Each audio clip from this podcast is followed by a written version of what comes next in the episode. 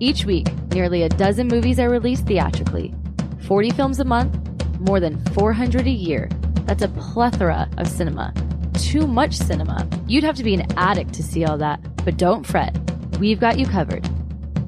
This is CinemAddicts. Hello, everyone. It's another week of CinemAddicts. This is CinemAddicts episode 179. I am Greg Srisavasdi. I am joined by Ben Betters, Bruce Purkey, and Eric Holmes. First things first, let's get to the meat of the bone. Bruce Purkey, happy birthday. Well, thank you. Yeah. The meat of the meat of the bone. Okay. The bone of the meat? I don't know. Be one of the two. Sure. One of the two. Eh, Eric, did you wish Bruce a happy birthday yet or not? Did you? No, I was waiting for right now. Oh, okay. Happy Bruce Day to you. You, I, Eric, Bruce you can't Day sing. to you. You can't sing. It's in the public domain. It's true. It is. It's got Bruce Day to you. Very good. Eric Holmes, how many congratulations, Bruce? It's uh, he's now turned the big four zero. The big 40. How do you feel about it, Bruce? I, I feel like it. It's a little farther than that, but I'll take it. I'll take forty. You will take it. Eric Holmes, it, it, you know what? I, I apologize. How many times have I said public domain when, whenever we talk and music licenses over the years? How many times have I mentioned that? Is Enough that I added it into Bruce's birthday song. Bruce, any specific plans that you have? Maybe do you hopefully you have a day off during the week where you, where you can celebrate with your family? What, what's your, or not? Are you just too busy? Eh, we're not going to do anything too special. We uh we kind of had our birthday dinner last night, which, which for me was waffles and bacon and cupcakes, and I was fine with that. Okay, waffles and bacon. Is that a good? Is has that always been a very good mix for you? Do you like the how the bacon goes into the waffle, the little uh, spice that the bacon gives a waffle? What is what is that? I don't know. I mean, don't I don't mix them together. I just eat them at the same the same dinner or whatever. Eric, Hey, you've, heard, you've heard of chicken and waffles, right? You've heard of that? yes, chicken and waffles. Yes, I have, but I've So- never heard of bacon and waffles before. I don't know. mean, me. it's waffles, bacon, eggs. It's part of a breakfast. It's part of a hearty breakfast. Have you done? What about you, Eric Holmes? Have you ever had bacon with waffles or bacon bits? How about? Do you remember bacon bits? Put the bacon bits on the waffles. You, you ever do that? I never put them on the waffles, but I've had them with, I mean, bacon's pretty much a breakfast staple. So, Mm. but uh, bacon and eggs are good. Okay. Waffles are good. Bacon, eggs, and waffles, I'm sure, are also good. Oh, wait, no. Didn't they have like a Donald's sandwich or something with like a, McRib? like No. bacon and eggs with like the, the pancake or waffle as the, Oh. McGriddle. I think it was called McGriddle or something. yeah, like that. that, I mean, Very that's good. pretty much what that was, isn't it? Yeah, I think it was good. like the the, the uh, pancakes were the bread and they were soaked in syrup, if I remember correctly. Yeah. Right. And also, do you guys remember the McDLT? I'm trying, I remember something called Yes. the McDeal. What was that, Bruce? Do you remember? Keep the We- hot side hot and the cold side cold, They used to call me McD in high school. which is like me in the meat and the bone. Got to keep the hot side hot and the cold side cold. this podcast, CinemAddicts Podcast. We just got our big first big sponsor in the last several years. McDonald's is now our sponsor. McDLT, bring that back. I'm just happy when McRib is back. So that ends our spots for McDonald. Hap- again, happy birthday, Bruce Purkey. Speaking of things that one should celebrate, we have this thing called the Patreon Discord where we're actually working on it. No, we're not actually working on it. Eric Holmes has been working on it. Eric Holmes, what's the state of the state? What have you been doing last week as far as the Discord goes? So I got the Discord up and I've been just kind of chilling out. In- fact, a lot of the uh, movies that I've been watching uh, have been through Discord just to kind of test things out. And, and I found that I can't watch like I can't get a buy a movie on Amazon and watch it because it's just a black screen. But like uh movies on YouTube, like uh, in fact, one of the movies we're talking about uh this week, Kenny and Company, movies like that that are just kind of forgotten movies on YouTube play great on there as far as I can tell. Okay. So this Friday, this Friday at uh six o'clock uh Pacific time, I will be in the Discord. Uh you can find a link in the Patreon. And we're just gonna try to do a watch along. Not quite sure how it's gonna go along. This is kind of a trial run, but if it turns out I've already got kind of uh, some other movies lined up. Discord's pretty sparse, so I'll put up like a thing for recommends for, hey, this movie's on YouTube. It's really weird. I'm sure uh, Joseph can come up with like a hundred. Uh, yeah, this is Joseph Bridges, a member of our Cin- CinemAddicts Facebook group yeah. community, and I mean, he gives But- so many great recommendations on a daily basis. Sorry, But but what I want to try to do with it, like the so the first one's going to be Djinn. That's uh, Tobe Hooper's last movie. It's Mhm. up on YouTube, so we'll try it out with that. Going forward, I kind of want to just see about just finding weird movies that no one would have ever come across, just ever, and and Mm. you won't see them on Blu-ray because no one cares about them anymore, and they're just kind of they're just kind of out there. And maybe they're great, maybe they suck, but uh, it's all about discovery. At least that's kind of Oh. where it's going to start. Who knows where it'll go from there. I Or got a, I got a suggestion. I got or- a very quick suggestion for Discord for, for unseen find find your movie kind of thing. Yeah. Black Adam. What do you think? Is that good? I won't. It won't play. I, I'll Oh, play it. Black on, Adam? I'll, I'll play it off HBO, and it'll just be a black screen. So Okay. stuff like that won't work. I don't But know. uh, Wakanda yeah. Forever. Is that another little unseen gem? You oh, can- totally. Yeah, that that's gonna be next week. Bruce, you got but, any uh, suggestions of, of gems that that we can watch on Discord? What do you think? Uh, yeah, uh, Avatar, The Way of. See, Eric, you're smarter than me and Bruce. You're going to find some real movies for us to watch, right? Yeah, but uh, who who knows what will happen? We'll see. We'll we'll see what we'll see what happens Friday. Maybe I'll be the only one there, and I'm fine with that. That's You know, cool. uh, unfortunately, I'm going to actually. uh, Oh, we're fast forwarding to the future on Saturday. Oh, you know, Eric, sorry, I couldn't make the th- the thing. I, you didn't send me the link. Bruce, what was your excuse on Saturday? What's good? Fast forward. What's going to mean be your- Friday? Friday? Yeah. I might have an actual excuse if I can convince my l- wife to let me do it. Uh, about an hour away from me. This is real. This is actually a real Okay. thing. An hour away from me in Florence, Alabama, they are going to have a screening of The Death of Dick Long. oh, And in attendance is going to be, guess who? Me? I'm not going. I'm not going. Well, uh, Dick Long? No. Oh, Virginia Newcomb. Virginia Newcomb. Virginia You have an Newcomb is gonna be there. after. Her. Okay. If you So- get to meet her, you need to tell her she has an award named after her. As if it's not going to be creepy enough. Some old dude comes up like, not only do am I your Hey, biggest hey, hey. fan, You're, You're only 40, year old. You're an old 69 year old man. It, it- you know, cre- creepy's part of your milieu. You can get away with it, I think. milieu, I'll use that. That um, is a- that but is a yes, good- I might point. possibly be going to that, and if I if I convince my wife to let me go to that, that will be my excuse. Okay, that's a very good excuse. You have to report back if you do go. I will be popping on by as well. I don't know if that's a deterrent or an addition to Discord, the, our cinematic community, but check it out. For our Patreon members, you should already have a link on our Patreon feed. That's going to be one of the many options that we will be bringing on the Patreon universe over at CinemAddicts. Now, also one I'm, I've been working on this last couple of weeks. I'm putting up stories here and there on our findyourfilms.com website. It's up and running. It's working. I'm looking at a trailer right now. Dianna Agron and Thomas Haden Church. I put up a trailer yesterday called Acidman. I'm going to be interviewing. By the way, guys, you didn't know this. I'm interviewing the director of Acidman next week. Hopefully, that's a movie that all three of us will be reviewing here on CinemAddicts. And as I, I think I might be losing my my voice or my my my buttery voice. Eric, I asked you and Bruce something, a question about CinemAddicts and find your film and how we should demarcate. What was yours and Bruce's very insightful answer that I should have heeded a long time ago? Can you tell our listeners?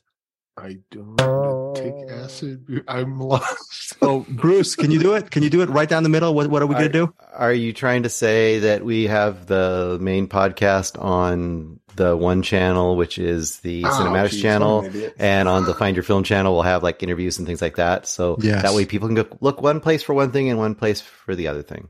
Yeah. So uh, look, we're gonna. There's going to be one avenue that's CinemAddicts for our movie reviews, which we're having right now. Uh, we're uh, as far as all this exposition is done, we're going to get right into the bone of the meats of the meats of the bone of the movie review. And then, like Eric Holmes and Bruce has said before we started recording, we're going to put all of our interviews on Find Your Film. I was going to say all of our interviews, but we're me and Bruce are actually going to tell Eric Holmes right now. He's actually taking Find Your Film, find, taking over the Find Your Film podcast because as of today, I, I'm leaving. I don't want to do any more interviews.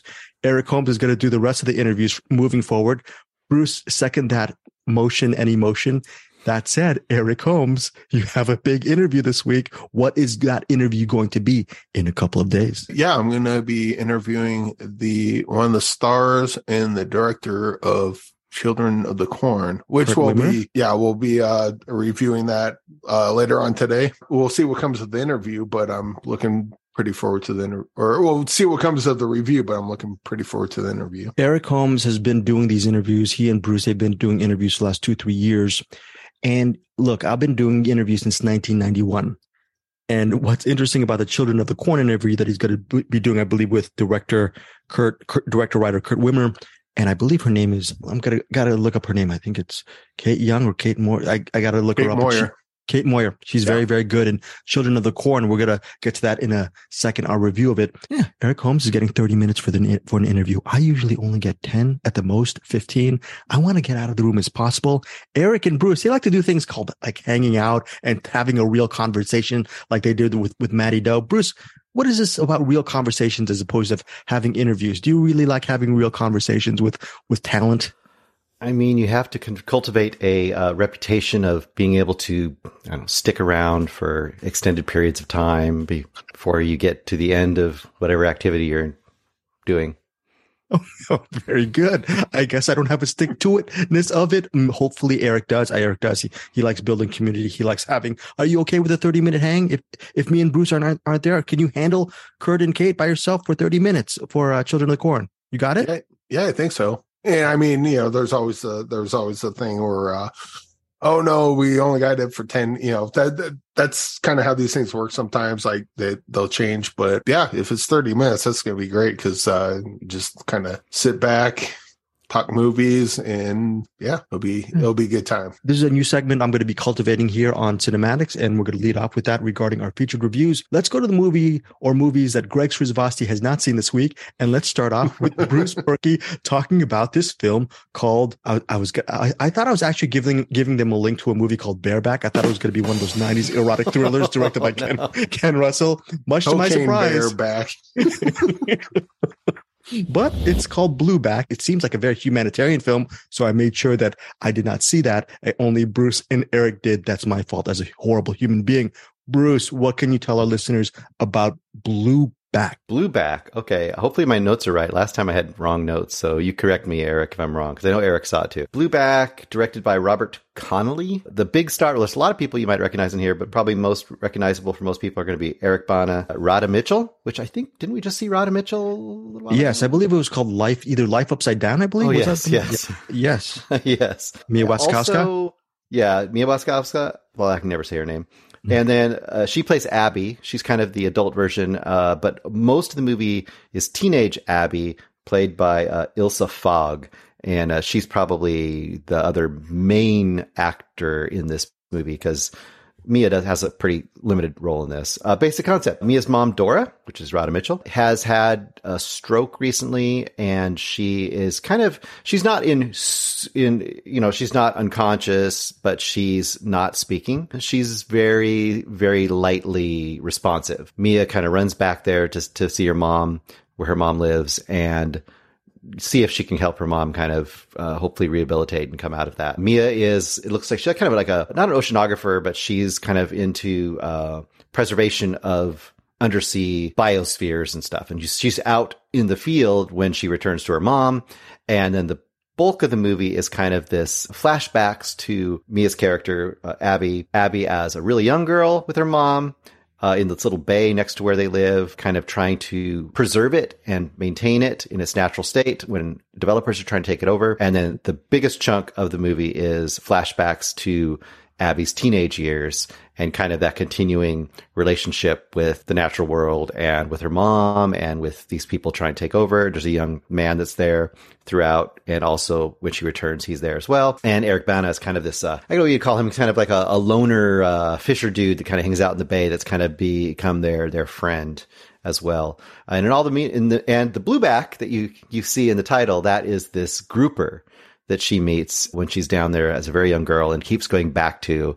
And it's this, uh, cause groupers live, what, 70, 80 years. It's kind of her, I guess, not really her mentor, but it's kind of her, it's kind of her emotional connection that keeps being there over and over again for her underwater. That's kind of the basic concept. Sounds like a, an interesting enough family film. Eric Holmes, is it interesting enough for people who, well, what's his, aim- first of all, what is this movie aimed for? I guess the family. That said, is it worth a watch? This is kind of Free Willy type movie. I, haven't seen Free Willy since like way back in the day, but it's got that kind of schmaltzy kind of feel to it. Anytime I watch a, a movie dealing with underwater life, I always think of Anderson. With uh, Avatar 2, there was a lot of that with that whale creature. And this one, they're following the grouper and, of course, groupers, obviously. So I think Anderson in that regard and I'm like, oh, he should probably watch this. But the movie's so schmaltzy, I'm like, oh, he would hate this. but uh, it kind of hit me at the right time because you know I was just kind of in for it. This is not so. There, there's one part that's kind of that kind of threw me off a little bit with what was her name, uh, Ilsa Fogg. Hmm. She kind of goes up to the uh, hey, you need to be doing this, and they're like, yeah, you're a kid. We're not listening to you. and like that'll come up again when we talk about children of the corn you know something similar happened.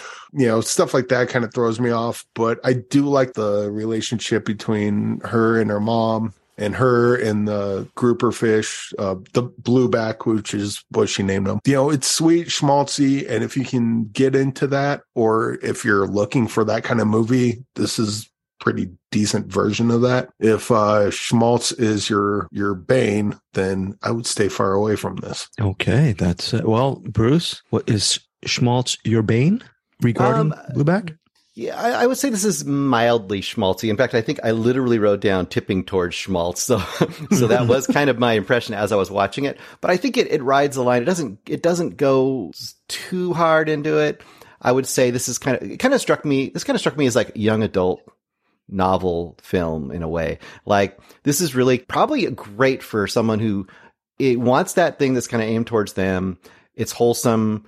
It's also, it's not, you know, super like religious based, right? You know, it's much more environmental and like uh, the world and all that kind of stuff. So if that's kind of more your your interest, and you're a young person and you want something that's kind of interesting and it's about the sea. It's kind of cool, and I, I kind of like the fact that the grouper was played by a, a, a bunch of puppeteers made that thing, so it wasn't. Oh, I didn't know that. Yeah, Oh, very cool. it wasn't CGI. I think it took four puppeteers to do that. I like the fact that all of the diving uh, was pretty much done by the actual actors in this movie. So that was kind of cool. Hey, if you can give all the credit to all the actors getting strapped into airplanes and flown around in Top Gun, you can give them credit here for actually swimming. Anyway, I mean, this is, you know, it was mildly fun. I didn't hate it. I, I had a good time watching it. I, it didn't, I guess it didn't thrill me or emotionally hit me the way I think it wants to hit me. But I think for some people it might, you know, if they're, if they're attuned to it.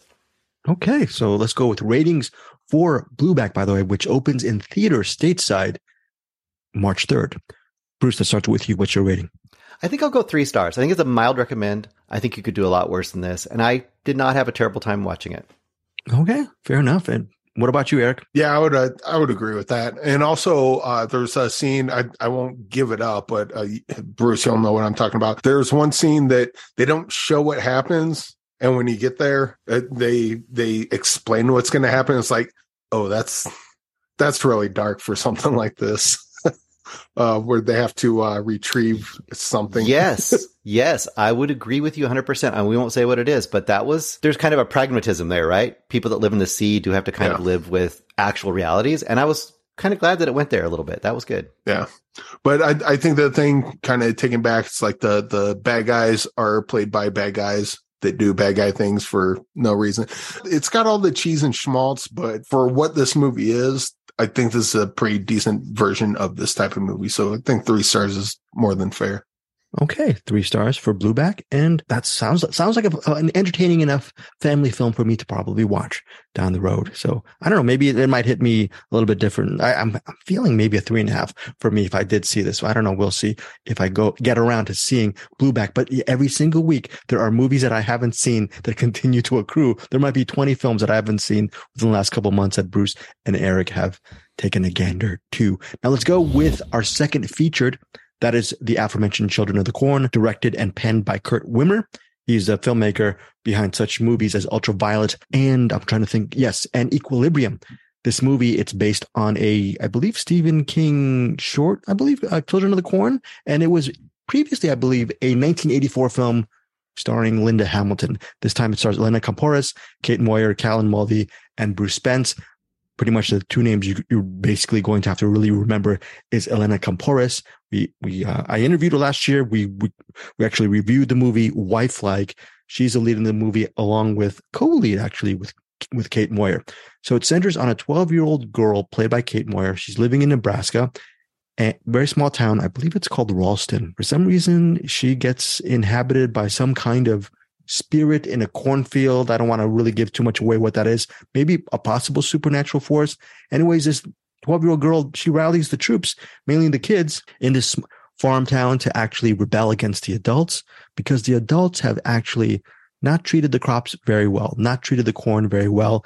And this cornfield pretty much in this area is dying. The kids are realizing their parents, their, their family have not let, left, they haven't left them a really good future uh, regarding with this dying cornfield. So they take revenge against the adults in, I believe the name is, the town is called Ralston. So that is, that young girl is played by Kate Moyer. Elena Kampouris is an 18 year old girl who is the sole young adult who decides to, hey, this is not really cool what's going on, but she's just one against a whole bunch of youths and there's a lot of violence going on and she's the odds are stacked against her at actually saving the adults in the town as well as saving herself. That is the premise of children of the corn. There's a lot of violence there's some action there's some really interesting elements to this movie. Let, let me just say this right now on rotten tomatoes it is receiving a beating. Right now i think it's like maybe 8 or 9% i feel that is way way low for this movie Let's get to Eric Holmes on your review of Children of the Corn. Yeah. So this one, well, first I'll start off with the similar thing I mentioned with the Blueback. This has a scene where the kids infiltrate a, uh, what do you call that, town meeting or whatever with yeah, everyone. Town, right. And then the kids are like, do we get our say? I was like, no, you don't. You're 12. as far as like the original, uh, I have not read the Stephen King, uh, the Stephen King story. I saw the original movie a long time ago and never really stuck with me. It, it's weird because I know that Children of the Corn like always seems to come up in like horror movie discussion, but it's one of those like, okay, it's sticking around. I don't know why. I saw it once and it was fine. This one's a little funner, I think, than the original, and also kind of similar to oh, what was it? The first kill, something, something, first kill, orphan first or, kill, orphan first first kill. So with orphan first kill, I wasn't quite into it, and one of the things I didn't like about it was I anytime you have kids that are standing up to adults and being a threat to them, I'm just not buying. This one I kind of can because this one's a little more silly. And so I'm able to kind of buy into it a little more. And a lot of that comes from Kate Moyer. The she's pretty much the star of this. Uh, uh, well, I guess Elena Kampouris is, and she's great in this also. But she's fact, a scene stealer. Kate Moyer. She's teen, she's the scene stealer in the movie. Kate Moyer. Oh my god, she's freaking fantastic in this. I was like, uh, I need to, if they're going to do a ch- Children of the Corn 2, uh, they need to get on that because she's only going to get older and she's going to age out of the role. But she was really fantastic in this. Th- this is kind of like one of those movies, like kind of silly, but I had a lot of fun with it. You know, that there's a bunch of scenes where it's like, oh, that's, uh, that's, that doesn't make sense, but kind of kick back, have a couple beers, and uh, you can kind of enjoy it. I don't remember this in the original. With, uh, Bruce, do you remember the original at all? Uh, a little bit. What's the what's what are you wondering about? Do you remember a creature in the cornfield in the original? Well, there was there was always that thing about the he who walks behind the Okay. I call it he who walks behind the the maze or whatever. I haven't seen it for a long time, but there's something like that. I think there was always a the hint of a creature or the devil or something back behind them in the corn. Okay, well, I'll just butt my lips about that. Uh, but you get to see some things, and that's pretty sweet too. There's things about this that don't work, but this is kind of one of those movies where you know almost immediately what kind of what kind of movie it is, and this is uh, in uh, segue into something else we'll talk about later. Cocaine Bear. There's there's, there's certain movies that have kind of a feeling to them where you kind of let things go. And this is one of them. I would say anyone that liked Orphan First Kill, I don't know why they wouldn't like this one if they liked Orphan First Kill. The weird thing is I didn't like Orphan First Kill. I kind of like this one. It was a fun horror movie. And uh, I, I definitely watch it again. I cannot stress enough Kate Moyer in everything her and Pem Zam get them in a movie together to do everything. Yeah, definitely. I can't wait to for your interview with Kate and Kurt on Friday. Eric Holmes, Lena Kampouris is pretty much the straight person in this movie. She's we actually see the town disintegrate and the people. A lot of people get killed. A lot of people. There's a lot of corn in the movie, and we get to see a lot of stuff from her POV. She's also very good in this movie. And overall, I it, this movie has been getting really bad reviews I can't believe it's rating on Rotten Tomatoes. I, I just had a really good time watching it. I thought it is violent. And if you have, if you have problems seeing kids do really bad things to adults in a very grisly fashion, might turn you off, but you shouldn't be watching this movie in the first place. I just had a fun time with this movie. So for me, Children of the Corn, solid performances by the two leads. It's pretty much, even though there's a lot of people in this there's the children of the corn. There's a lot of children, and there's a lot of adults. Pretty much, this is the movie. This is the movie of Kate Moyer and Elena Kampouris going at each other. And it's weird. Their relationship in the movie is also interesting because they're sort of, I wouldn't say friends, but they're adversaries, but they're, there's kind of a, there's some, there's a really interesting dynamic between both of them. But at its base level, it's a fun, entertaining genre film. Children of the Corn for me gets three and a half stars. What about you, Eric Holmes? I had a birthday a couple of months ago. I'm getting old. So very good. Um, what's your what's your rating on this on Children of the Corn? I, you, you know, if I gotta go three on Blueback, I go with three on this. So they're kind of in the same kind of in the same uh, ballpark. I think there's going to be people that are just not going to take to this at all, and there's other people that like kind of you know loosen their color a bit. It's like, yeah, yeah, Children of the Corn. What the hell? I'll watch it and have some fun with it. I, I wouldn't take it too seriously, but it it's it, it delivered in the entertainment value for sure. Okay, so that is Children of the Corn available in theaters March 3rd, and it will be available on demand and on digital on March 21st. Would love to hear what you guys think of Children of the Corn. If you see it, Eric Holmes gives it three. I give it three and a half. Tell me, it'd be cool if Bruce eventually watches this one day. Who knows what he'll give Children of the Corn. So, all right, that's that. I also last week forgot to mention this. This will take up all one minute. But I did see Creed 3. I don't know, Eric or Bruce, are you a fan of any of these Creed or Rocky movies? I'm a fan of all the Rocky movies. Well, good news. And, and, and Creed movies, if, we're going to separate them. But yeah. Yeah. Yeah. The Creed movies are really good. Rocky movies are really good.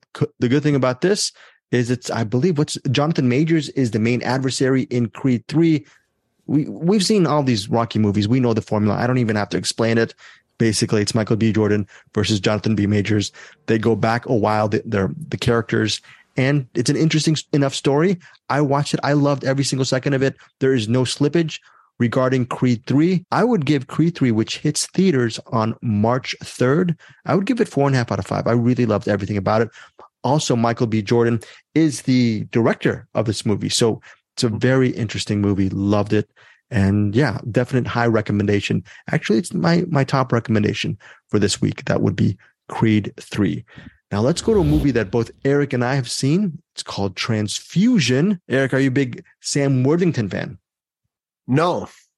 Oh. Which is which is why I was very surprised on this one. Okay, well, excellent. Well, Transfusion it centers on uh, pretty much an army veteran who works for the SAS over in Australia, and he is finding it very, very tough to become to be a single parent. He is a single parent because they he lost his wife in a crash. That is a starts not it's not a big spoiler. It's the beginning of the film.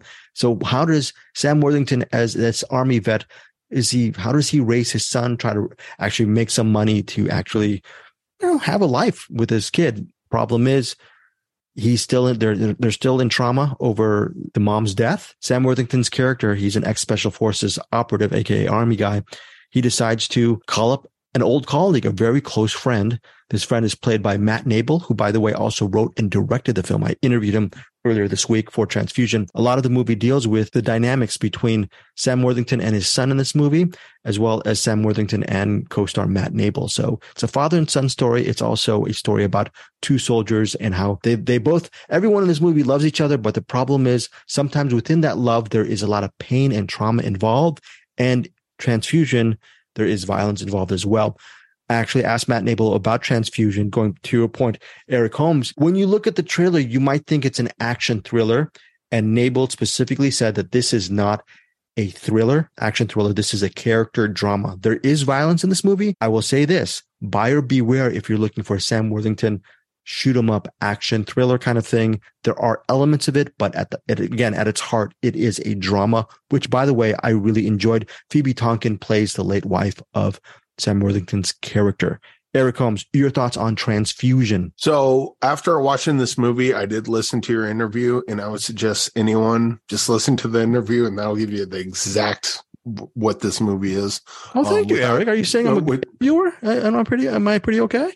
Yeah, yeah, you're pretty great. And okay. Matt Nable, like his, uh, the his take on it, his honesty about his own movie was pretty fantastic to listen to, and yeah. it, it it really uh, nails what this movie is. A little story time. Uh, the first time I saw Fight Club, you know, I just watched the the previews and thought it was just uh, Fast and Furious. wasn't around at the time, but I thought it was like a Fast and Furious that kind of movie. Like, oh, it's just a stupid action movie where they're punching people. Me and my friend at the time went to the dollar movies because they'd been out and I hadn't seen it. And it's like I just want to watch something stupid. Let's go watch Fight Club.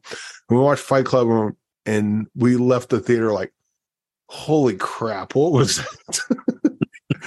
like we're just like our expectations were so low on what it was and then we just it, it just gave us so much more than what we were expecting and that's kind of what transfusion does. I was expecting oh this will be a fun you know kind of action movie and it turned out to be a lot closer to something like killing of two lovers like Excellent. that, that yes. that's that's kind of the tone this is, and I was not expecting that at all. Back to Sam Worthington, I'm not a fan of him. I don't hate him, but he's just kind of you know whatever. He's decent in the Avatar movies, and I think he was in one of the Terminators, and right. he's just he's just kind of there. He's really good in this. Yeah. You know him and uh oh, who's the kid that plays his son? I'll look up look it up right now. There's two kids uh, who play. What is it? What is it They're with child good. actors today? They're, actors today are just killing it. All of these actors in this in this episode should get the Pem PemZam award, buddy. So yeah, no doubt. and then uh and then Matt Nable, he plays uh, he plays Sam Worthington's buddy, and he's like my favorite character. The only thing this movie is missing is Travis Stanberry from Groupers. if you're a filmmaker, listen to me. Get a hold of Travis Stanberry but like, if Matt Nable makes another movie, he needs to get Travis Stanberry in there because he would fit so well in something like this. It, it was just missed opportunity that didn't distract, you know, that didn't detract from how good the movie is. I, I was floored and very surprised at how good this was. And oh, it could be so the glad. Fight Club thing where I was expecting one thing and got something else, but for me, that was a really good bait and switch, if you want to call it that. Okay, so to your question, Eric Holmes, Edward Carmody plays Billy Billy Logan at age 16, and Gilbert Bradman plays Billy Logan at age eight. By the way, I don't I'm sure you co-signed this, Eric. They're both very good in their roles. Yes. They're both very, very good in this role.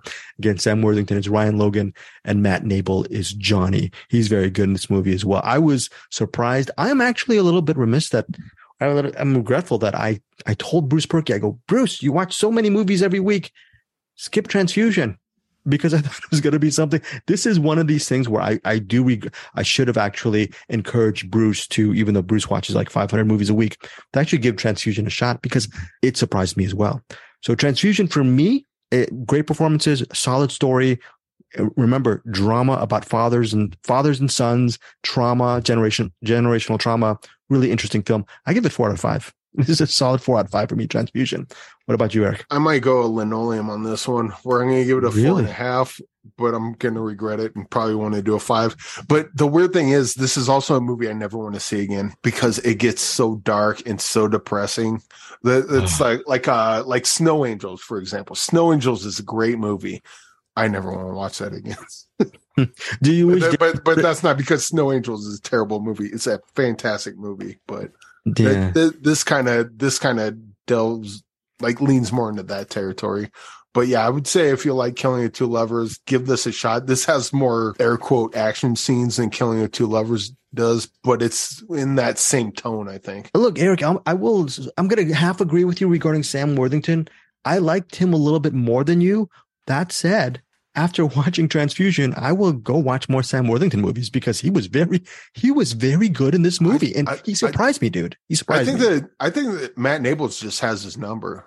Like you know, like there's some directors that like they'll work with uh they'll work with certain actors and they just get that something extra out of them.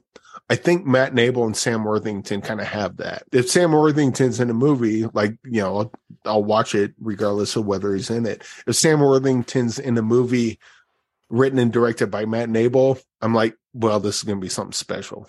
And I think this is definitely one of them. And this is, I think that uh, Matt Nable apparently has written a bunch of like Books, three or four yeah. movies. Yeah. This is the first one he directed. I want to see him do, I want to see him make more movies. I'm so glad that you like transfusion because I was wondering, was I going to be alone on this island regarding how much I really enjoyed it? You enjoyed it actually even a little bit more than I did with four and a half yeah. stars for Eric Holmes and four stars for me. Again, transfusion in theaters and VOD and digital on March 3rd. March 3rd. So again, Eric and I will be beating the drums and saying, Hey, go, go give this movie a shot in theaters on VOD and digital. We would love to hear your reaction if transfusion worked for you. Speaking of something digital on demand, well, how about streaming? There's a movie called I Want You Back for our recommendations. Bruce Purkey, what are you doing with recommends regarding the rom com genre? Eric, can you mute your mic? I'm going to mute my brain and my mic as well. can you go off for about eight minutes? I don't know if I can go eight minutes, but this is fully credited to the Film Vault because uh, they were on there and they talked about I'm- this and they really yeah. loved it. Really? Uh, we haven't heard of that. What is this? The Film Vault? I don't know. Uh, Eric, can I bleep that, or, or am I not allowed to bleep that? Yeah, I can't bleep that. I can, can I Can't bleep the bleep bleep? anything. There are there's no bleeping. This is a family show. Here. Here, I'll do this in the clear, you could just overdub it with this cinematics. Uh, and they liked it so much, and I I can go for a really fun and interesting rom com if it if it hits hits me the right way. So I thought, well, you know, it's streaming on Amazon Prime, like why why not give it a try? And I and I really was happy also to see. I mean, the main stars Charlie Day, Jenny Slate, and that eno- enough was like, okay, that's they're great. I love them so much. And let's see how what this movie is. I don't even know. I just know they said it was a rom rom com. It was good. It was fun, and it was more calm than rom, which was like, okay, you got my interest. I'd rather see a comedy more than a super hard romance, but yeah, I can go either way. So I went and watched it, and it is pretty great. So first of all, it doesn't doesn't veer far, too far out of the lanes. You're not going to be super surprised by the outcomes of this movie, but it's the path getting there that's fun. And the basic concept is this each character, the one played by Charlie Day and the one played by Jenny Slate, each of them at the beginning of the movie gets broken up with by their significant other. So they're both broken up right out the gate. And it's and it basically uh, Jenny Slate goes to like cry in the stairwell of her work building. And on the floor below, Charlie Day works. And he's sad sacking it himself on the next floor below in the stairwell. So of course they kind of get to talking a little bit. You think, okay, they're going to talk and they're going to become romantic. Not exactly. They talk, get to know each other a little bit. They really end up liking each other as people. And they both are rooting for each other in the sense that, hey, you shouldn't have been broken up with. You should be back with your ex. Let's each team up. And I will, you know, Charlie Day says, I will go in, infiltrate the life of your ex and try to break them up. And you'll do the same with my ex. So the X is, basically, it's the X is played by Scott Eastwood, by the way. yeah, there's a, yeah, there's a bunch of great other actors here. I just kind of left it to Jenny Slate and you know Charlie Day, just because obviously they're the kind of the main Stars. focus. But Yeah. so it's kind of like strangers on a train, but instead of killing the other person, they're trying to break up the other person's relationship, and and therein lies a lot of the comedy and the fun. And and of course, while they're doing it, they're always spending a lot of time together, and they're connecting that, but not thinking they're supposed to be connected. Like all those things you can kind of predict, but it's just so likable, so fun, funny throughout. There's a great extended sequence where Jenny Slate randomly has to appear in a middle school version of Little Shop of Horrors, not having a kid there. She has to come up with an excuse to do that because the um the director of it is the one dating Charlie Day's ex. So that that kind of is how that evolves. It's just a lot of fun. This is just great fun, easy watch. Like goes down smooth as they say, and it hits all the beats you want, and has a lot, a lot of good comedy. I saw this as well about a year ago. I I was watching a little bit, uh, rewatching some of the stuff. Enjoyed it. You know what I really enjoyed? And this is for listeners. If you haven't seen, I want you back on Prime Video right now. The okay, this is more calm. Like Bruce said, more calm than Rom. All that said, the ending of I Want You Back is very well done, Yeah. and subtle, and really just really good. Just uh, just it really upticks it for me. So yeah, Like the very final, the final moments. yeah final moments. That's and they could have really milked that out a lot more than they did. They did it. Yeah, you're right. They left it at a very just like perfect spot. perfect spot. It really nails everything what the movie's trying to say in a very subtle fashion. Bruce Purkey, you're uh, to recommend. So that means what kind of rating are you giving? I want you back first. Recommended over at the Film Vault, Anderson and Brian. To me, this is a solid four star. Yeah. And perfect, perfect. You have a significant other, you like to watch things, and you can never pick the things they want to watch with you because there's nothing that they want to watch. They don't want to watch. Well, I don't know why they don't want to watch, you know, like uh, come and see with me. I don't get this. You know, this is the kind of movie you could actually watch together. So I will also say Scott Eastwood, made, basically known for action and, and, and, drama, is he's good in a comedic role yeah. as well. Here, he's like very likable in this movie. Yeah, so all I, the supporting roles are likable, and that's that's a key. Yeah. What you're saying, the all the exes are likable. No one is a villain in this, and that is key too, because then you kind of you feel that weird tug that like what they're doing is kind of bad, you know. So it's kind of an interesting uh, tug in the movie all the way through. Again, that is four stars for Bruce Purkey for I Want You Back, currently streaming as we speak here on Prime Video. I don't take cocaine, but I guess a bear does. There's a movie called Cocaine Bear that Bruce and Eric saw over the weekend. If you're looking at our YouTube, actually, Eric Holmes has William Lindis in powdered. Is that a powdered mustache there for William Lindis of the Movie Bears podcast? Where did you come up with that idea, Eric Holmes? Uh, did you make that? I, I, yeah, I did that on Photoshop. Uh, there's uh, maybe William Melendez has a drug problem, maybe he does not. I don't know, but I know he's uh, part of the movie Bears podcast, and I was like, I was thinking of William. I was thinking of the movie. I was like, oh, this is just perfect. Yeah. So, well, so th- th- this is my tribute to both Cocaine Bear and the Movie Bears podcast. Wonderful, the Movie Bears podcast, which I believe they're taping as we're recording right now. Bruce, after this, I think episode, if he has time, he might go go and check out the Movie Bears podcast. But let's start with you, Eric Holmes. Your thoughts on Cocaine Bear? We know what the plot line is about. There's a bear. There's uh, cocaine missing in the wilderness. Bear takes cocaine, and then obviously a lot of stuff ensues. Your thoughts? So there's uh, oh, what, what's uh TikTok guy's name? Scott Seiss, S E I S S. Okay. Uh, a lot of people know him, uh, maybe on like uh, Facebook or TikTok. You see him, and he's like, "Oh yeah, back in my day, I bought a house when I was 12. Yeah, that's back when houses were six dollars." And then you know they start playing the. I'm not selling it well, but he's funny. But point point being, he has one of those things where he talks about uh, Cocaine Bear. It's like, do I need to know anything? What do I need to know about Cocaine Bear before going in? Nothing. Have you heard of cocaine? Have you heard of a bear? You know what to expect. This is kind of this is kind of right up the middle three star banger material. And a little bit of a story. I was shooting at the Triple Nickel here in Colorado Springs. Some kids were shooting a student short and needed some zombies. So JJ hit me up and said, Hey, we need zombies. You want to come down? I'm like, sure, let's do it. And so they painted me up, you know, with the cuts and the blood and everything and we shot what we shot. And uh, more on that uh, when that's released. But uh, I was covered in blood, and JJ was covered in blood, and his son was covered in blood, and a couple of us were covered in blood. And we're like, so we're gonna go see Cocaine Bear? And we're like, yeah. Oh, jeez. Should I wash this off? Nah.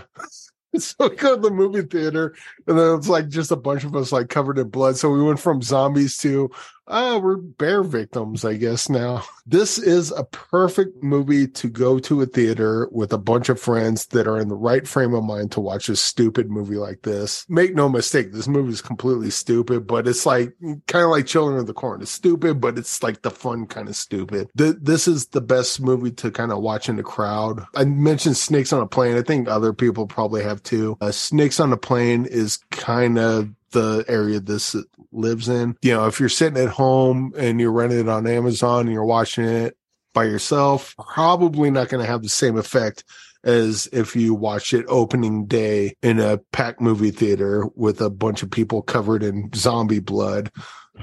just waiting to watch what? something called Cocaine Bear. It's still fun though as a solo experience. It's still wa- it's still more than watchable, correct or I, not? I, I, think it is, but it loses something. This is mm. this is midnight movie. This is something you have to be. That this is a movie that you need friends. You need the communal experience. This movie kind of lives and thrives on that. I think. Um, but there are a couple things. Uh, this is uh, directed by Elizabeth Banks who, if you know, was in Wet Hot American Summer. And if you're familiar with Wet Hot American Summer and the uh, uh, uh what was the TV show called Wet Hot American Summer, the the Netflix one, first year, what whatever. Okay. But, but both the movie Wet Hot American Summer and the TV show Wet Hot American Summer both start off with the song Jane by Jefferson Starship. Cocaine Bear also opens with Jane by Jefferson Starship. Oh, nice. So I have my own head canon, and maybe, and Elizabeth Banks is not here to confirm this, but I suspect that Cocaine Bear takes place in the wet, hot American universe. Hashtag hot take homes. What we love it. That would be a And- wet hot take, Holmes. And, and I, I, I could be wrong. I don't think Elizabeth Banks has. I don't think she has a cameo in this. That might be because she's at camp, so she's not with the people. So if there's a Cocaine Bear too, there needs to be a Wet Hot American Summer cameo in there somewhere. You need What to cross the two universes. You need to cross the two universes because it's kind of already there. That's amazing. Bruce, what do you think of Eric Holmes' theory? And also, what do you think of Cocaine Bear? I think his theory is actually really good. I'm actually surprised they maybe in the outtakes or maybe in extra footage there on the Blu-ray or whatever they come out with, maybe it'll have like a, a an outtake where a cocaine bear wanders through Wet Hot American Summer Camp. But yes, I think he's right spot on on this movie. It's to some degree, I, mean, I saw it in a pretty uh, lowly populated theater, so I, I kind of didn't feel quite the energy that I wanted to feel, which is sad because this once again is like a bunch of people together having a party at home, even more than the theater. I could almost see this being great if you have a bunch of friends over drinking, whatever. But yeah, if you're at a packed theater and it's a Friday or Saturday night, I'm sure this will also have the exact desired effect. If there's any drawback to this movie, it's almost that they they almost try too hard with the story. I think there's a, like a few too many plot lines that go on for too long, where they could just be like, "Why are they even trying to do that?" Let's just let the let's just let people walk in and walk out and have stuff happen to them because when that happens, it's just as good, if not better. All of that being said, there are a few standout. Um, there was a kid in this, and it wasn't the kid. It wasn't Brooklyn Prince it was the other kid, Henry, her friend, the dude that was she was with. I thought was hilarious, and more so even than that, the park ranger played. Oh, by yeah. Margo Martindale.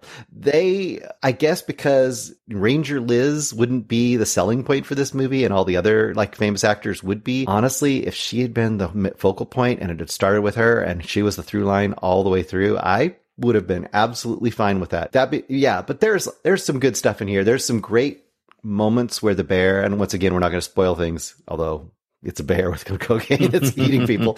But there's moments when the bear, like, I guess I kind of say, like, you know, in Up, when uh, Dug, a squirrel, he like distracted and he stops and he looks. There's something like that with the bear with cer- certain moments. And then there's a whole extended ambulance sequence that's Yes. alone makes this awesome. That alone is spectacularly good. Bruce, you might know this. The opening scene, the the redheaded guy. Have I seen him in something? Yeah, I believe he is like Torvin the Giant or whatever that dude from uh, Game of Thrones. He played the big giant guy that was in love with what's her Brianna of Tarth. No, was that because I haven't watched him? enough Game of Thrones? I, I I've seen him in. Something. He's also been on a bunch of ads. They've had him on a bunch of ads for stuff too. Uh, You- I, uh, I, I thought maybe he was in like some indie movie we saw, but he, He- he, he seemed really familiar. That there's a bunch of kind of weird cameos in this. Yeah, And, and I also gotta say, like the characters in this were really great. O'Shea Jackson. There's a scene involving a gazebo. The gazebo scene's really great. yes with yes. Isiah Whitlock. So how are you going to get down off of there? Little stuff like that. This there's moments where this this could have been more than a three star banger, which is pretty high already. This could have been four or five stars with just a little tightening. That's not to say you're not going to have a good time with it, but it could have been even more. So I'm assuming for both both of you guys, Cocaine Bear is a three star banger. Yeah. Yeah, I, I, I would say. Well, so I would say a three star banger if you're watching it with people. Yes. Much, much like doing cocaine, if you do it by yourself, it's fine. But if you do it with a group of people, it's much better. So here's here's what I would say. It's a three star banger with the group of people that you are having fun with. It's a three and a half star movie, if not, which is lower than three star banker. That's what I that is that that makes sense. That makes sense. So that is Cocaine To Bear does. currently in theaters. That is Cocaine Bear again, directed by Elizabeth Banks. Maybe it would be a great double feature, Cocaine Bear, and then watch Wet Hot American Summer, the movie and its subsequent TV series. I think there's a Wet Hot American Summer too, right? As well, there's a sequel to that. I I, I think I saw Uh, so that that was a Netflix TV show. The Netflix TV show. That was okay. The follow up. Okay. So that is Cocaine Bear. Now let's get to the box. Before we get to the box, I think it's my turn to tell Peter Beta, the chairman from Middle Class Film Class, to drop that beat. No, rock that beat. Remove your hand from the box, and you die. What's in the box? Pain. All right, Bruce, what do we have here for what our what's in the box pick? Who picked it? What do we got? This was picked by David Gulick. This is, and I don't know if I'm saying your name right, wrong or right. So let me know if I said it wrong, and I will apologize and say it right next time. Anyway, uh, By the way, is- Dave Gulick is a great. He he does this thing called Dave Dave likes movies. You can check him out on TikTok and Instagram and Facebook or YouTube. He does really great movie reviews. So check him out. This is Kenny and Company from 1976 or 77, depending on where you look, by Don Coscarelli. And if you know that name, you probably have watched at least one or many uh, Phantasm movies. You probably watched some Beastmaster movies. you probably watched John Dies in the End. Uh, you can keep going, but or uh, Oh, Bubba what, uh, Hotep? Bubba Ho-Tep. Yes, thank you. I was trying to get that in my brain. So anyway, very, very famous kind of genre indie outsider filmmaker that's been making really interesting, weird, quirky movies for a long time. And this is the movie he made a few years before he kind of broke out into the cult cinema stardom with Phantasm. He made this movie called Kenny and Company, which uh, is almost a lost movie. I was looking into it a little bit. I, you, it did come out in DVD. I don't think it ever came out in VHS. I don't think it ever came out in Blu-ray as of now. I don't think it is. If you try to search it and just watch right now, I don't think it even comes up. It doesn't come up. Just a movie called So- Kenny comes up. Yeah. Yeah, we found it on YouTube in various versions. I found one that had a scene cut out. and I had to find the scene so I could watch the scene that was cut out of the movie. You guys, I guess, found a complete version. Yes. If you get the if you get the scene where if you get the movie where there's a cut in it, go find the scene because it's important. The best way I think to describe this movie is this is kind of one of those several days in the life or a day in the life, slice of life kind of movies that kind of go in the same way as like uh, American Graffiti, Dazed and Confused. You know, those kind of movies, this is kind of right in that category. And what I kept saying to people was this is licorice pizza, but actually licorice pizza. Like this is filmed in the time with the people of the time in the place that licorice pizza is trying to talk about. This is from 1976, probably when they actually filmed it in Southern California. On a pure nostalgia level, you can see so many things that are of that time that you would never see like placed in that way. Is it a little bit silly? Is it rough around the edges? Is it micro budget? Yes. What's the basic story? It's this. Three kids, Kenny and his best friend, and this other guy that's a little younger that's kind of like a wannabe hanger on kid that they kind of make fun of and stuff, are just doing kid stuff. They're about 11, I don't know, 11 years old, and they're doing kid stuff around the suburban area in the few days before and the day of Halloween. And that's kind of it. Oh, another one that I compare this to Christmas Story. Those kind of vignette style movies where it's just kind of remembering what childhood was like and trying to do it in a really honest way. I surprisingly loved this movie quite a bit, quite a bit. I thought it was way better than I thought it was going to be. If you can get around the presentation, which once again is is is rough, it's very low budget. I think there's something that it captures that is actually kind of magical and kind of rare in movies. You don't see this a lot. I guess it also doesn't hurt that I'm probably exactly the age in that year that these kids are because I was born in 1965, which would make me hmm 12 years old when this movie was made.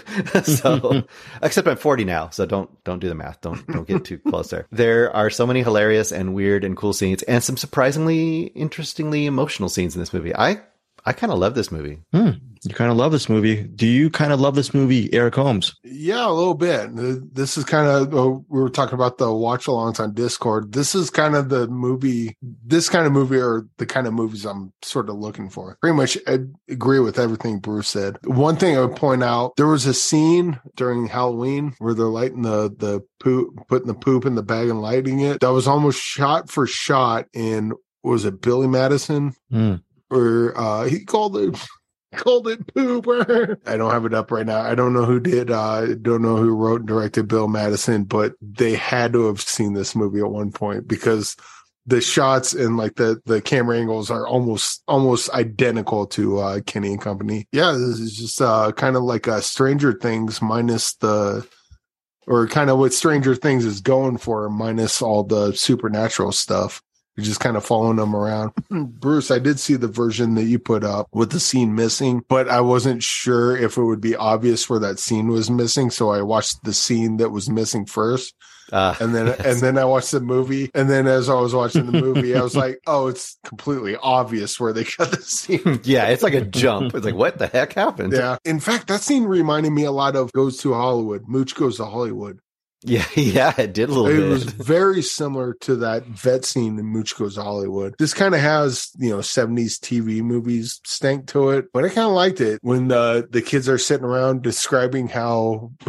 Greg, I wanted you to put a clip on this in the on the podcast, but apparently I we can't.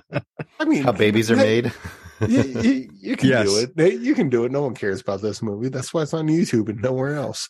That's a good point. That's a good point. But that that scene where they're describing how babies are made and just kids doing kid things, but it's like really realistic. And then obviously I didn't grow up in 1976. I was a, born in 1977. I would have been an embryo at this point. There was still a bunch of stuff that kind of kind of had nostalgia to me, even though I didn't grow up in 1976. Kind of uh, a lot of that nostalgia carries over to the 80s where I did grow up. Yeah, this is a, this is a really good movie. Let me rephrase that. This is not a good movie, but it's I don't even know how to explain this. It, it captures that kind of uh, childhood innocence and just going around wrecking shop and you know getting in trouble. Uh, much more nostalgic way than something like Transfusion does. You mentioned, you know, we talked about Transfusion. Yeah. There's a bunch of that in there, but Transfusion is like the oh everything's messing up sort of way. This is the carefree. I'm a child. I you know the world is my oyster, and we're gonna go out dressed as a bear, but everyone's gonna think I'm a pig.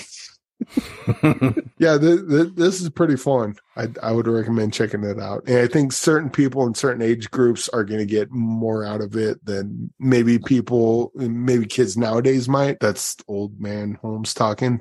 right. Yeah. But you know that that's kind of where we're at. But th- this was a good one. So Kenny and Company made in 1976, 90 minutes. Eric Holmes said it's a good one. Bruce Purkey was saying that he loves it, loves a micro budget film that is hardly, can barely be found here. And let me tell you something. It is a travesty, a tragedy that Kenny and Company is not on Blu-ray or there's not some kind of in- amazing transfer. And I hate to say it. I wish I was spending money for this movie. I wish it was on a, it's ridiculous that it's not on a streaming service. This is an excellent first rate coming of age comedy. And I, I feel that, oh, it's just, I wish there was some kind of extended amazing Blu-ray with all these special features and audio commentary from Coscarelli and maybe a Kenny and Company reunion 30 years later. It's just a shame that this movie is only seen by either you have to be a diehard cinephile. You might have tripped across this movie on YouTube, or you are a fan of, like Bruce said, the, or like Eric said, the Phantasm Beastmaster Don Coscarelli universe. You will know what Kenny and Company is. But thanks to Dave Gullick, and we were able to see Kenny and Company. And this, this is a fantastic movie. There's one way to, in my opinion, to actually go see Kenny and Company. There are, like Eric was saying, a lot of member berries to this. It's very nostalgic, but I have a feeling that people of a certain generation can actually, it's a nice little time travel back to the seventies to see how kids were. There- There's be pre-internet, pre-cell phones. People are, they're just going out skateboarding down a hill, possibly getting really injured. There are go, there's soapbox Not, cars or what? not, not Go kart. possibly.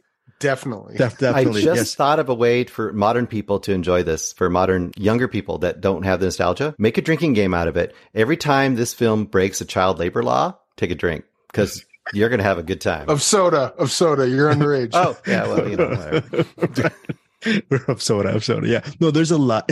By the way, look, this is 1976. This is not 2023. So there are going to be moments where you might cringe and old heads like us will say, haha, I hope no one's la- watching us laugh right now because there, there's some really great humor in this movie. Okay.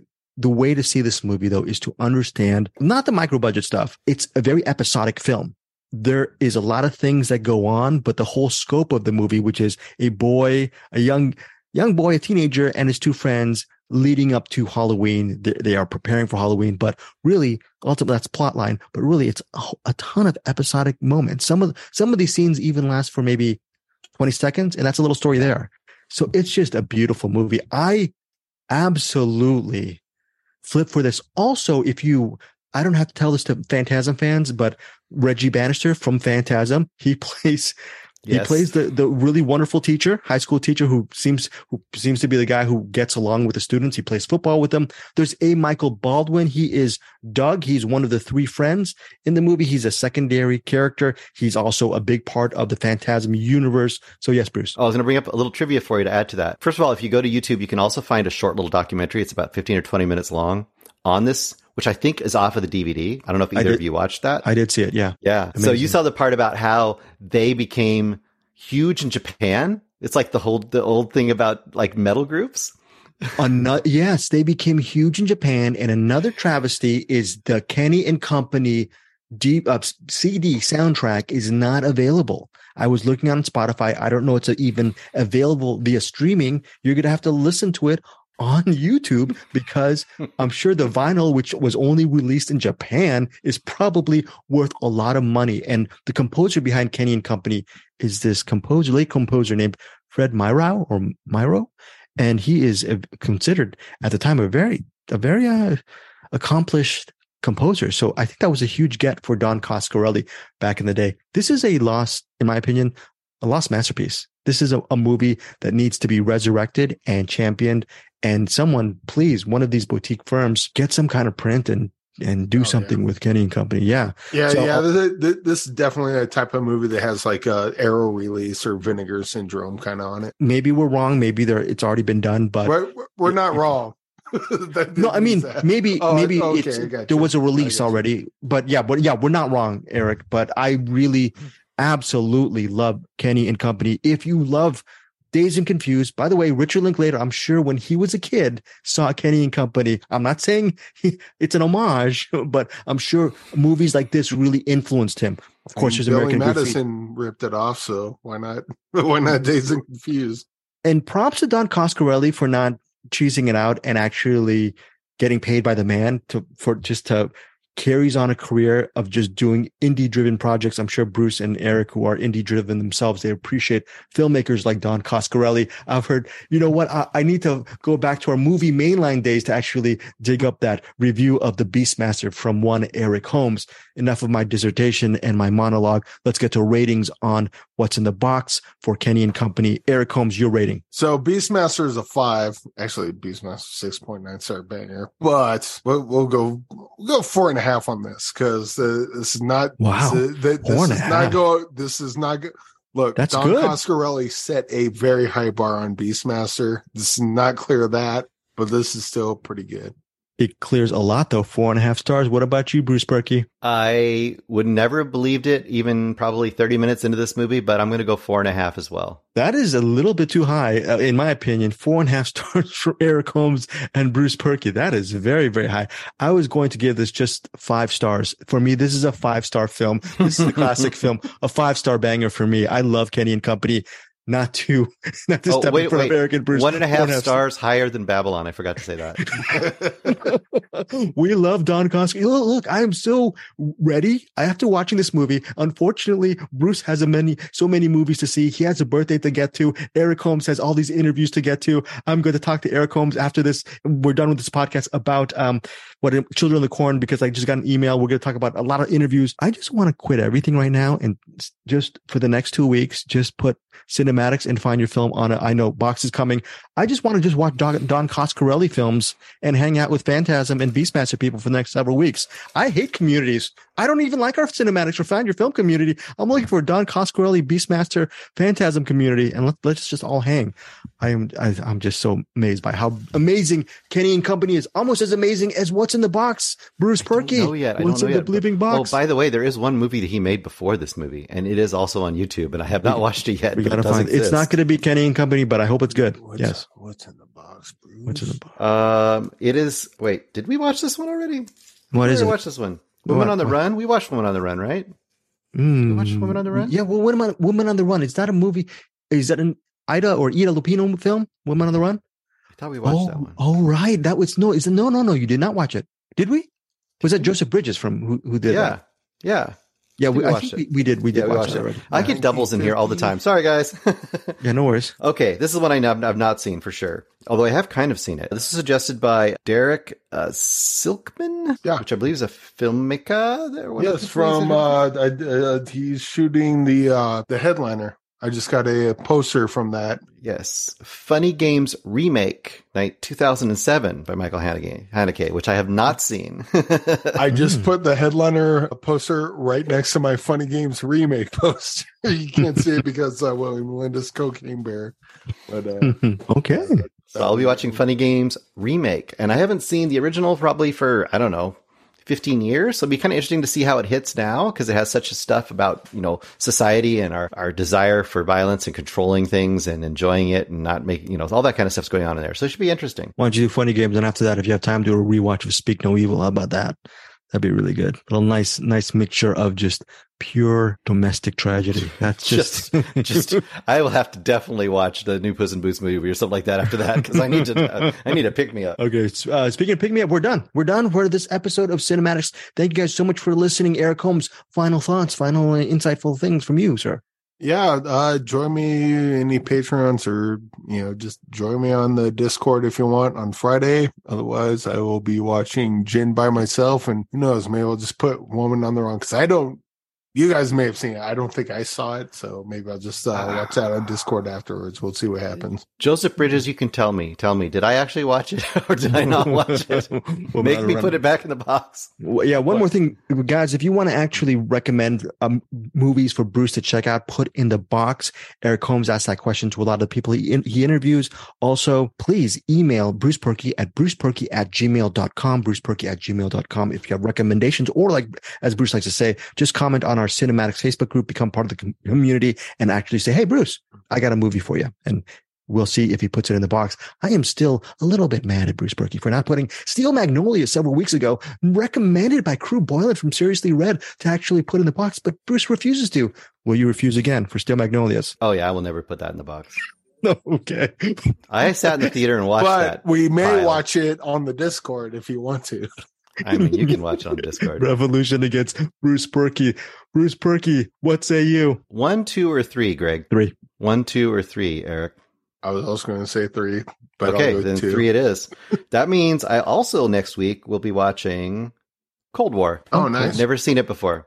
I have oh. three movies in my hands of DVDs I've had forever that I have not ever got around to watching. So I made sure I'm going to watch one of them. Well, well, well, what was one and two?